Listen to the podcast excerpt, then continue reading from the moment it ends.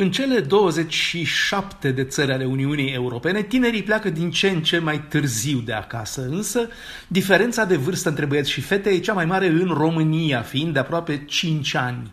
Este concluzia la care a ajuns ultimul studiu pe această temă al Agenției Europene de Statistică, Eurostat, care calculează media europeană ca fiind de 26 de ani și jumătate, vârsta altfel zis la care tinerii pleacă de acasă. Cea mai ridicată medie națională, la 30 de ani sau mai mult, a fost înregistrată în Portugalia, Croația, Slovacia, Grecia și Bulgaria. În schimb, țările nordice, care sunt Suedia cu 19 ani, Finlanda 21, Danemarca și Estonia, au înregistrat cele mai scăzute vârste medii, toate sub 23 de ani. Apoi bărbații pleacă de la casa părinților mai târziu decât femeile. În Uniunea Europeană, în medie, bărbații pleacă la vârsta de 27 de ani și jumătate, iar femeile la 25 de ani și jumătate.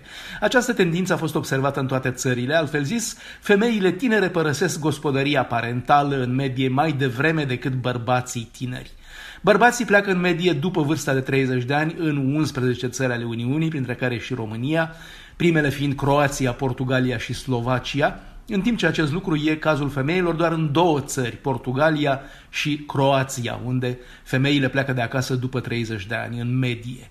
Cea mai mare diferență de vârstă, am spus, între băieți și fete este în România de aproape 5 ani, iar imediat după România vine Bulgaria. E limpede că asemenea diferențe la scara Uniunii Europene nu se pot explica doar economic, ci că explicația e în primul rând culturală. E vorba în România, ca și în Republica Moldova, care nu intră în aceste statistici, de acea familie tradițională care a făcut în paralel că faptul că copiii sunt ținuți acasă până la 30 de ani și mai bine, coincide cu aceea că în România și Republica Moldova generații de părinți și-au lăsat copiii să fie crescuți de bunici, sub pretextul uneori facil al lipsei de timp.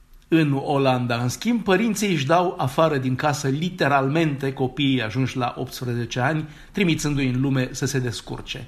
Se mai remarcă și faptul că anul acesta în vârful listei nu se mai află Italia, unde, fenomen sociocultural invers, există acei bambocioni, bebeluși adulți, bebelăi, cum ar veni, adulți de peste 30 de ani care continuă să locuiască cu părinții uneori cu forța, refuzând să plece. Recent, niște părinți în Italia au câștigat procesul cu băiatul lor de 40 de ani, care nu voia pur și simplu să plece de acasă, unde mânca gratis și îi teroriza pe părinți că n-are cămășile călcate.